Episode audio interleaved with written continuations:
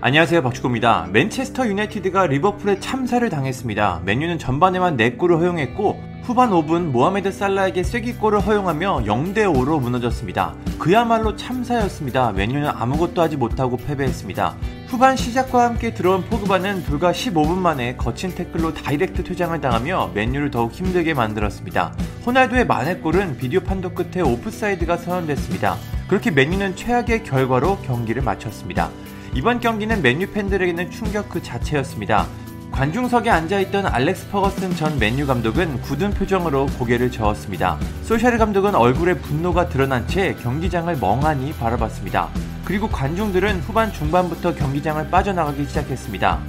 맨유 역사에 남을 만한 올드 트래포드 참사였습니다. 맨유가 홈에서 5골 이상 무득점으로 패배한 건 1955년 2월 맨시티전 이후 처음입니다.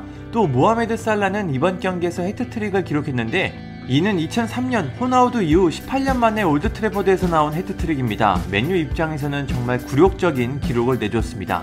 이번 경기에서 가장 많은 관심을 받았던 장면은 전반 추가 시간 호날두가 커티스 존스의 공을 빼앗는 과정에서 나온 비매너 발길질입니다. 호날두는 0대4로 지고 있던 상황에 크게 화가 난 것처럼 보였습니다. 커티스 존스의 공을 빼앗는 과정에서 존스가 넘어진 상황에도 공을 강하게 걷어차며 의도적으로 분노를 표현했습니다.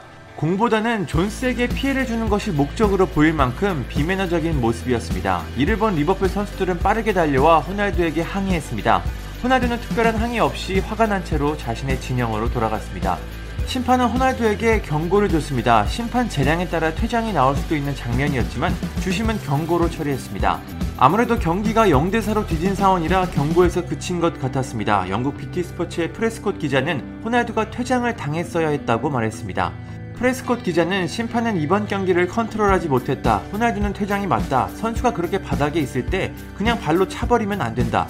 사람들은 호날두가 존스와 접촉하지 않았다고 말하지만 파울 이후 존스는 바닥에 있었고 호날두는 두 번이나 발기질을 했다. 호날두는 자신이 무슨 일을 했는지 명확히 알고 있었다. 쉽게 퇴장인 상황이다라고 밝혔습니다. 호날두의 행동을 두고 다양한 의견들이 나오고 있습니다. 아흐메드라는 팬은 프레스콧 기자의 의견에 반박했습니다. 그는 당신이 장면을 만들려고 하는 것 같다. 당신은 경기를 전체적으로 보지 않은 것 같다. 호날두는 선수가 아니라 공을 찼다. 당신은 렌즈를 바꿀 필요가 있어 보인다.